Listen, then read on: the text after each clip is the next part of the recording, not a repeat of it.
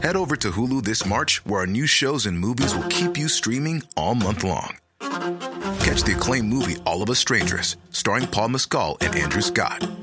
Stream the new Hulu original limited series We Were the Lucky Ones with Joey King and Logan Lerman. And don't forget about Grey's Anatomy. Every Grey's episode ever is now streaming on Hulu. So, what are you waiting for? Go stream something new on Hulu. Hey, I'm Ryan Reynolds. At Mint Mobile, we like to do the opposite of what Big Wireless does. They charge you a lot, we charge you a little. So naturally, when they announced they'd be raising their prices due to inflation, we decided to deflate our prices due to not hating you. That's right. We're cutting the price of Mint Unlimited from $30 a month to just $15 a month. Give it a try at mintmobile.com slash switch. $45 upfront for three months plus taxes and fees. Promo rate for new customers for limited time. Unlimited more than 40 gigabytes per month. Slows. Full terms at mintmobile.com.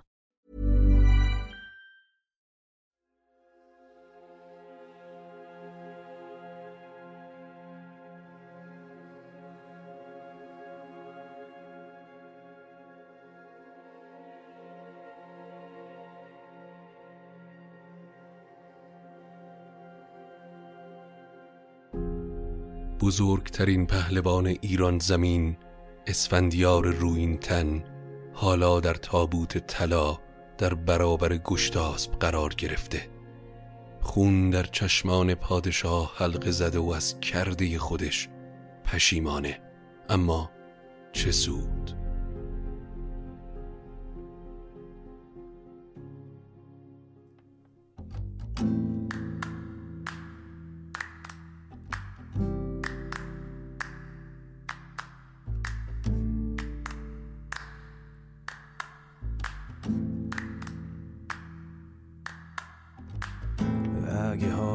حالت گرفته است. چشات پف کرده و خسته است. پاشو چای دم کن کیک تو فرن بشین و گوش کن به داستان و فن.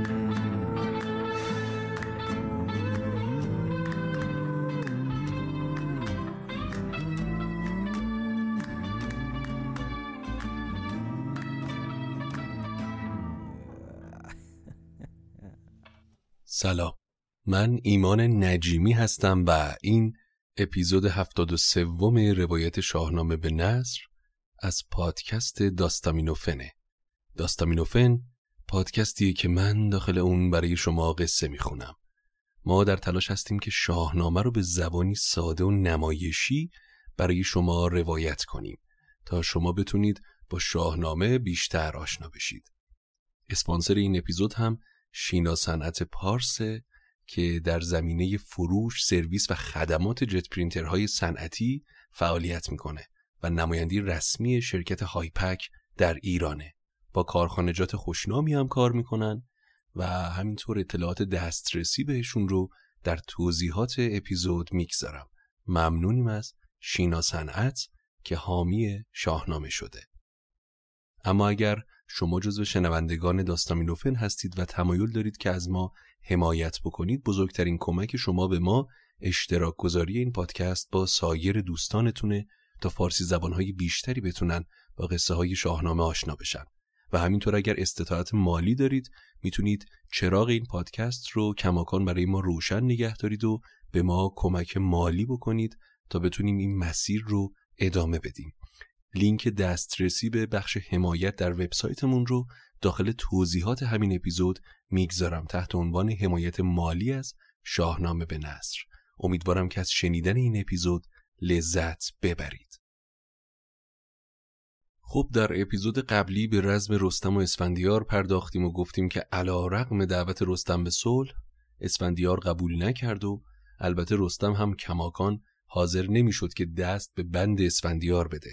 و در نهایت با تیر گز رستم که به چشمش اصابت کرد کشته شد و یک بار دیگه هم یکی دیگه از پهلوانان افسانه ایران به دست رستم کشته شد.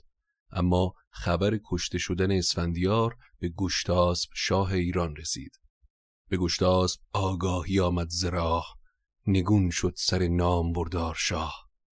همی جامه را چاک زد بر برش به خاک اندر آمد سر و افسرش. خروشی برآمد ز ایوان به زار جهان شد پر از نام اسفندیار. به ایران ز هر سو که رفت آگهی بینداخت هر کس کلاه مهی. گشتاسب جامه بر تن درید و پسرش رو ستود. ای اسفندیار ای پاک دین زمین و زمان دیگه پهلوانی مثل تو رو به خودش نمی‌بینه. تو با شمشیر جهان رو به سامان کردی. پس از روزگار منوچهر باز نیامد چطور نیز گردن فراز. بزرگان ایران اما که همه سوگوار اسفندیار بودن از گشتاسب و بیخردی های گذشتش و حرفهایی که حالا در مورد اسفندیاری که خودش به کشتن داده بود می‌زد به خشم اومدن.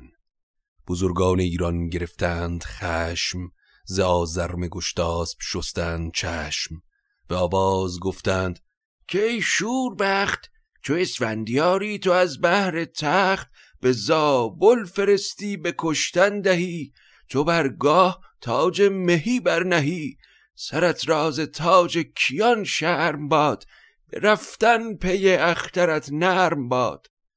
اسفندیار رو تو از بهر تاج و تختت به کشتن دادی شاه؟ بزرگان ایران این رو که گفتن ایوان شاه رو ترک کردن و رفتن. مادر و خواهران اسفندیار با سر و پایی برهنه زار و گریان خاک به سرفشاندن و پشوتن همی رفت گریان به راه. پس پشت تابوت و اسب سیاه زنان از پشوتن در آویختند همی خونز مژگان فرو ریختند که این بند تابوت را برگشای تن خسته یک بار ما را نمای. خواهران و مادر اسفندیار از پشوتن خواستن که یک بار دیگه چهره اسفندیار رو ببینن. آهنگران گفت سوهان تیز بیارید کامت کنون رست خیز سر تنگ تابوت را باز کرد به نوی یکی موی آغاز کرد. چو مادرش با خواهران روی شاه پر از مشک دیدند ریش سیاه برفتند یک سرز بالین شاه. خروشان به نزدیک اسب سیاه بسودند پرمهر یال و برش. کتایون همی ریخت خاک از برش.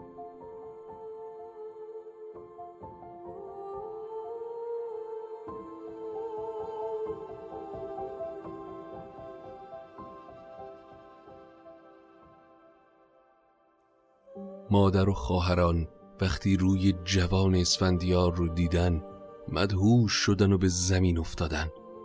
وقتی به هوش اومدن اسب سیاه اسفندیار رو در بر گرفتن و روی بر یال و برش گذاشتن. کتایون چهره گریانش رو به یال اسب گذاشت و نالید که که از این پس کرا برد خواهی به جنگ کرا داد خواهی به چنگ نهنگ؟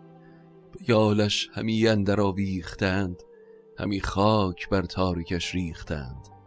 به ابر آمد خروش سپاه پشوتن بیامد به ایوان شاه. خروشید و دیدش نبردش نماز بیامد به نزدیک تختش فراز. پشوتن با چشمانی خونبار به ایوان شاه رفت و وقتی روبروی گشتاسب قرار گرفت نه تختش رو بوسید و نه تعظیم کرد. خروش برآورد که ای سر کرده ی سرکشان بیا تا نشان بخت برگشته و پشت شکستت رو ببینی. بیا و ببین که با خودت و ایران چه کردی و کی رو به کشتن دادی. ز تو دور شد فره و بخردی بیابی تو با دفره ایزدی. شکسته شد این نام بر پشت تو که از این پس بود باد در مشت تو. پسر را به خون دادی از بهر تخت که نه تخت بیناد چشمت نه بخت. پدر تو فره ایزدی رو از خودت دور کردی و نکوهش این دنیا رو به خاطر تاج و تخت به جان خریدی. جهانی پر از دشمن و پر بدان نماند به تو تاج تا جاودان. بدین گیتیت در نکوهش بود به روز شمارت پژوهش بود. پشوتن بعد هم رو به جاماس به وزیر کرد و گفت ای شوم بدکیش بدندیش ای دروغگو تو میان شاه و اسفندیار دشمنی انداختی. ای پیر بدخواه تو این راه بد رو به شاه آموختی. زگیتی ندانی سخن جز دروغ. به کجی گرفتی زهر کس فروغ میان کیان دشمنی افکنی. همی این بدان آن بدین برزنی. ندانی همی جز بد آموختن گسستن زنیکی بدی توختن. بزرگی به گفتار تو کشته شد که روز بزرگان همه گشته شد. تو گفتی که هوش یل اسفندیار بود بر کف رستم نامدار. این بد از پیشگویی تو برای گشتاس به ما رسید. اگر نه که اون کجا خبر داشت از راه کشتن برادرم. به گفتین و گویا زبان برگشاد. همه پند و اندرز او کرد یاد. هم اندرز بهمن به رستم بگفت. برآورد رازی که بود از نهفت. پشوتن. وصیت اسفندیار رو باز گفت و خبر ماندگاری بهمن در زابلستان رو هم داد. گشتاسب با شنیدن وصیت اسفندیار شروع به زاری کرد و از کرده خودش پشیمان شد. چو بشنیدن در او شهریار پشیمان شد از کار اسفندیار. پشوتن به گفتان چه بودش نهان به آواز با شهریار جهان. در همون موقع به هافرید و همای هم به ایوان شاه اومدن و بر برادر زاری کردن. چو پردختی گشت از بزرگان سرای برفتند به آفرید و همای به پیش پدر بر بخستند روی ز درد برادر بکندند موی. به گشتاسب گفتند که این نامدار نیندیشی از کار اسفندیار؟ کجا شد نخستین به کین زریر؟ همی گور بستد ز چنگال شیر ز ترکان همی کین او باز خواست بدو شد همی پادشاهیت راست. به گفتار بد گوش کردی به بند به قل گران و به گرز و کمند. چو او بسته آمد نیا کشته شد سپه را همه روز برگشته شد. چو ارجاس آمد ز خلخ به بلخ همه زندگانی شد از رنج تلخ. چو ما را که پوشیده داریم روی برهنه بیاورد زیوان به کوی. تو دانی که فرزند مردی چه کرد؟ برآورد از ایشان دم و دود و گرد. ز روی این دژاورد ما را برد. نگهبان کشور بود و افسرت پدر تو چنین فرزندی رو که بارها تو رو از شکست و ما رو از بند نجات داد به کشتن دادی. اونم به خاطر تاج و تخت شاهی. نسی مرغ کشتش نرستم نزال تو کشتی مرو را چو کشتی منال تو را شرم بادا ز ریش سپید که فرزند کشتی ز بهر امید. نه مرغ و نه رستم و نزال بلکه تو اسفندیار رو کشتی. شرم بر تو ریش سفیدت پدر. حالا برای چی زاری و ناله می‌کنی. تو این حق رو نداری. کدوم یک از شاهان پیشین چون این کاری کرده بود که تو کردی؟ اونچه اسفندیار طلب کرد همونی بود که تو از پدرت لحراسب خواستی. لحراسب تو رو برای این آرزو کشت و به آتش انداخت. گشتاسب که از زاری و نالی دخترانش به سطوح اومد. رو به پشوتن کرد و چون این گفت پس با پشوتن که خیز بر این آتش تیز بر آب ریز. بیامد پشوتن زیوان شاه زنان را بیاورد زان جایگاه. پشوتن چون این گفت با مادرش که چندین به تنگی چه کوبی درش که او شاد خفت است و روشن روان چو سیر آمد از مرز و از مرزبان مادر تا به کی می‌خوای بر پسرت شیون کنی؟ اون حالا شاد و روشن روان در بهشت جا گرفته. از آن پس به سالی به هر برزنی به ایران خروشی بود و شیونی. ز تیر گز و بند دستان زال همی مویه کردند بسیار سال. از اون پس تا یک سال تمام ایران در سوگ اسفندیار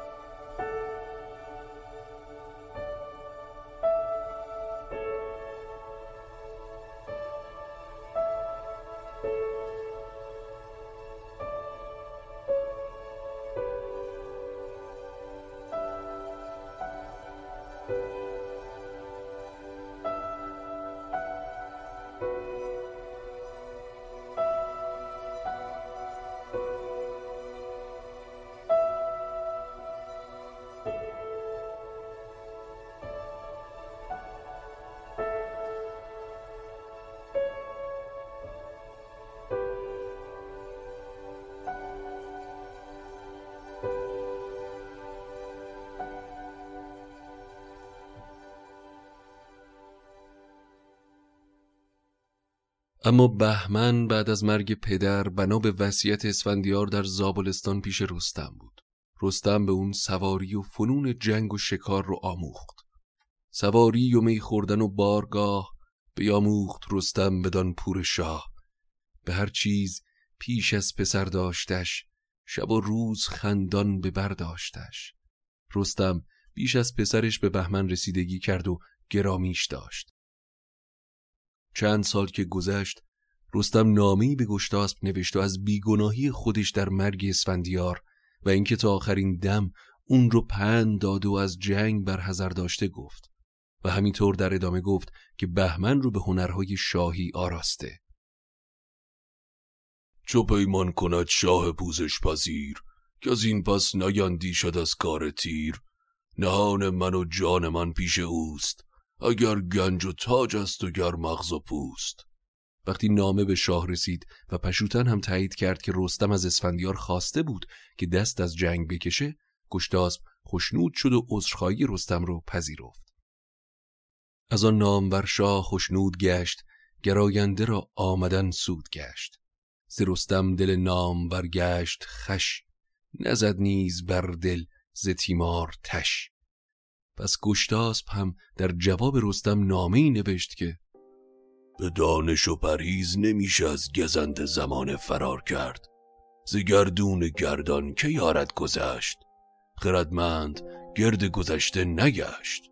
تو آنی که بودی و آن بهتری به هند و به قنوج بر مهتری. ز بیشی هر آنچت بباید بخواه ز تخت و ز مهر و ز تیغ و کلاه. پس گشتاسپ هم نامه ای نوشت و اظهار کرد که جنگی بین ما نیست و تو همان رستم مهتری و کینهی بین ما وجود نداره. اما مدتی که گذشت بهمن جوان بلند بالا و خردمند و با دانش شد. خردمند و با دانش و دستگاه به شاهی برافراخت فرخ کلاه. بدانست جاماس با نیک و بد که آن پادشاهی به بهمن رسد.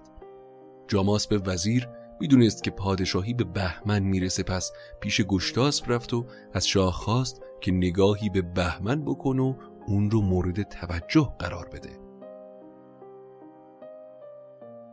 به بیگانه شهری فراوان بماند. کسی نامه تو برو بر نخواند. به بهمن یکی نامه باید نوشت. به سان درختی به باغ بهشت. که داری به گیتی جزو یادگار؟ گسارنده درد اسفندیار.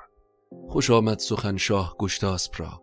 بفرمود فرخنده جاماسپ را که بنویس یک نامه نزدیک اوی. یکی سوی گردن کش کینه جوی. که یزدان سپاس جهان پهلوان. که ما از تو شادیم و روشن روان.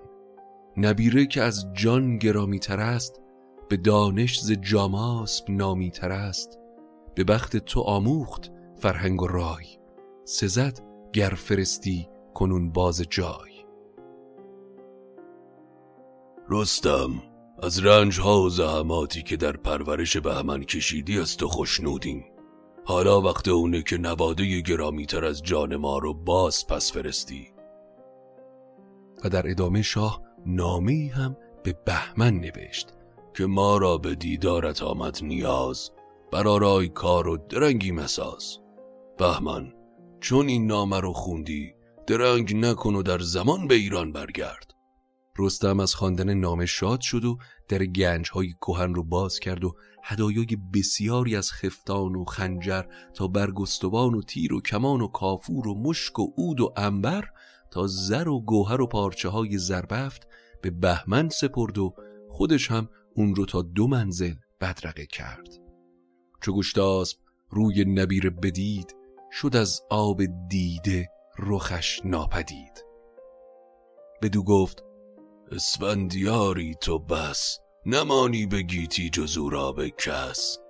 ورا یافت روشن دل و یادگیر از آن پس همی خواندش اردشیر گشتاسب وقتی چشمش به بهمن افتاد اون رو بسیار شبیه به اسفندیار دید و از اونجایی که بهمن بسیار روشندل و دانا بود اون رو اردشیر نامید و نام دومی رو روی پسر گذاشت.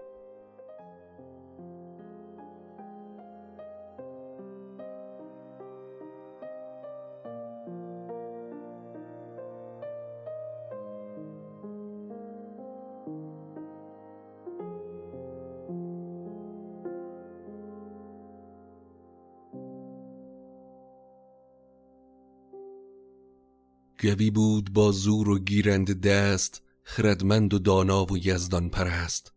چو بر پای بودی سرانگشت اوی ز زانو فزونتر بودی مشت اوی. همی آزمودش به یک چند گاه به بزم و به رزم و به نخجیرگاه.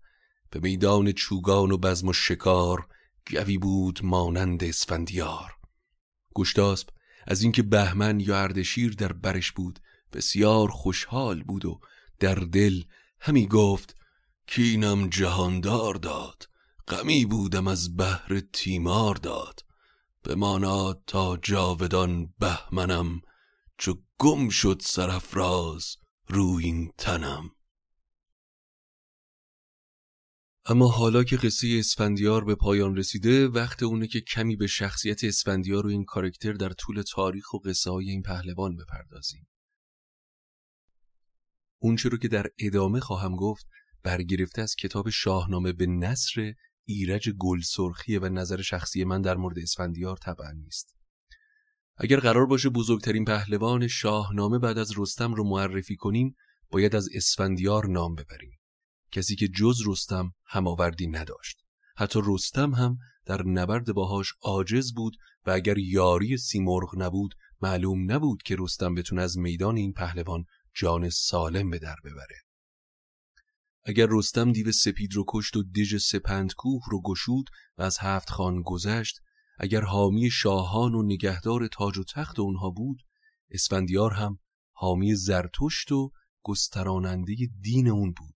اما نکته که در مورد اسفندیار وجود داره که باعث میشه مقام اون نسبت به رستم در جایگاه کمی پایینتر قرار بگیره نه در زور بازو و نه در دلیری بلکه علتی در اخلاق و شخصیت اسفندیار داره. اسفندیار فزون طلب بود و به پهلوانی تنها قانع نمی‌شد. اون می‌خواست حتما شاه باشه. فکری که حتی یک بار هم از سر رستم نگذشت. پادشاهی گویی برای اسفندیار حکم پاداش زحماتش در جنگ رو داشت در حالی که نه تنها رستم بلکه هیچ پهلوانی برای جنگهاش دستمزد دریافت نکرده بود. اسفندیار برای رسیدن به این خواست خودش حاضر بود از هر راهی وارد بشه و هر شرطی رو بپذیره حتی اگر این شرط خار کردن رستم و بستن دست و کشاندنش به بارگاه گشتاس باشه تمام زحمات رستم در پند دادن به اون و بازداشتنش از این کار ظالمانه که 600 سال نیکنامی رستم رو یک جا به باد می‌داد بی نتیجه موند. جنگ اسفندیار در برابر رستم هم جنگ نابرابری بود. اسفندیار روینتن بود و رستم این رو نمی‌دونست یا حداقل فقط در این باره روایاتی شنیده بود و خیال می‌کرد این رو در ستایش جنگاوری اسفندیار گفتن. اما اسفندیار این رو می‌دونست و اشاره ای نکرد. پس قصدش از این مبارزه تنها کشتن رستم می‌تونست باشه. اما سیمرغ در اینجا به یاری رستم میاد و کفه های نیروی دو طرف رو با هم برابر می‌کنه. تیری از چوب گز که باید در میان چشم های اسفندیار جا می گرفت به قیمت از دست دادن دودمان و عذاب هر دو جهان برای رستم تمام می شد. اما جز قبول این تقدیر چاره ای نداشت چون دست به بند اسفندیار دادن برای اون معامله با آبروی 600 سالش بود البته که اسفندیار هم وقتی تیر رو بیرون کشید از رستم و سیمرغ گلهی نکرد و متوجه این شد که هرچه بر سرش اومده از گشتاز پدرش بوده. اسفندیار اما بزرگترین پهلوان مذهبی آین زرتشت هم هست. اون نوی لهراسب و پسر گشتاسب و کتایونه که بنا به بعضی روایات مذهبی زردشت اون رو روینتن کرده و جز چشمهاش که به هنگام روینتن شدن بسته و آسیب پذیر بود هیچ سلاحی اون رو از پا در نمی آورد. در همین روایات هم نقل شده که زرتشت زنجیری هم به بازوی اون بسته بود که به وسیله همون زنجیر از خانه چهارم جان به در برده. بندهشن سلسله ساسانیان رو از اعقاب اسفندیار می‌دونه. در شاهنامه اولین جنگ اسفندیار جنگ اولش با ارجاسب و ایرانیانه که اسفندیار پهلوانی بسیاری از خودش نشون میده و بیدرفش تورانی ها رو به انتقام خون زریر می‌کشه. در یادگار زریر اومده که بعد از اون که اسفندیار ارجاسب شاه توران رو گرفتار کرده یک دست و یک پا و یک گوشش رو بریده یک چشمش رو هم با آتش سوزانده و اون رو سوار بر خری دنبریده کرده و گفته شو و گوی چه دیدی از دست یل سپند داد که دانند چه بودن در روز فروردین اندر اجدهایی رزم به رزم ویشتاسب. من ممکنه که یک مقداری بالا پایین خونده باشم عذرخواهی می‌کنم. چون خیلی یک سری از این اسامی که توی نوشته های قدیمی مثل بندهشن و اینها هست چیزایی که الان توی این کتاب روایت شده ازشون علامت گذاری نشده. برای همین ممکنه یک وقت فتحه و زمه و کسره رو اشتباه بخونم. برای همین عذرخواهی بنده پذیرا باشید. اما بعد از این پیروزی بود که گشتاس به بلخ برگشت و اسفندیار رو برای رواج دین زرتشت به اطراف جهان فرستاد. اسفندیار چهار گوشی جهان رو گشت و همه رو به دین زرتشت درآورد اما در ادامه پدر بارها اسفندیار رو با وعده تاج و تخت به جنگ و چالش فرستاد. یکی از این چالش ها هم هفت خانی بود که اسفندیار برای نجات خواهرانش از بند ارجاسب گذروند. ناگفته نمونه که اسفندیار در آخر کار راهنمای خودش رو می‌کشه در هفت خان ولی رستم پادشاهی مازندران رو به اون میسپاره. این تفاوت‌های این دو پهلوان بود در کمال شباهت‌هایی که با هم داشتند. اما در نهایت هم به دست رستم دستان کشته شد. نام اسفندیار بیش از دو بار در اوستا برده نشده و از روینتنی اون جز در سنت زرتشتی اثری نیست و اصولا بعد از گشتاسب دیگه نامی از شاهان کیانی در اوستا وجود نداره.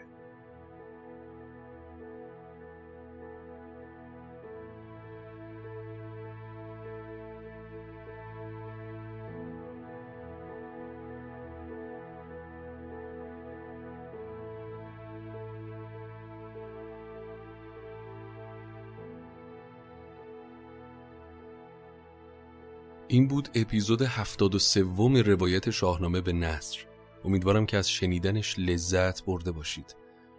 اما حتما نظراتتون رو با من به اشتراک بگذارید برای ما پیام بگذارید در هر جایی که دسترسی دارید چه داخل پادگیرا چه صفحه اینستاگراممون و چه از طریق تلگراممون. داخل کانال تلگرام ما توضیحات راه دسترسی برای پیام فرستادن و اینها همه هست.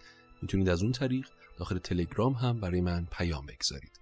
اما ممنونیم از شینا سنت پارس که کماکان حامی شاهنامه است و همه شما عزیزان دلی که تا این اپیزود 73 اپیزود کنار من بودید شبیه به یک خانواده میمونید برای من و امیدوارم که تا سالهای سال من بتونم براتون قصه بگم.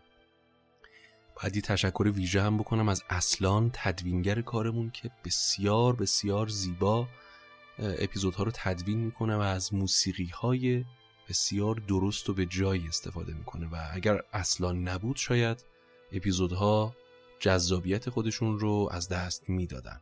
ممنونم از اصلان عزیزم. و همینطور نسیم که تصویرگر کارمون و کاور کارها رو زحمت می‌کشه.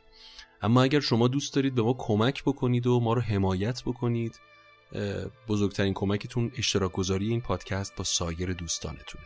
همینطور اگر استطاعت مالی دارید می‌تونید این مسیر پر از چاله چوله رو برای ما هموارتر بکنید و به ما کمک مالی بکنید. چه از طریق کارت به کارت چه از طریق وبسایت هامی باش و چه اگر خارج از کشور هستید از راه های امنی که برای عزیزان خارج از کشور وجود داره. همه اینها داخل لینکی تحت عنوان حمایت از شاهنامه به نصر وجود داره که من داخل توضیحات هر اپیزود می‌گذارم امیدوارم که لذت برده باشید از شنیدن این اپیزود و تا قصه بعدی قصتون بیغصه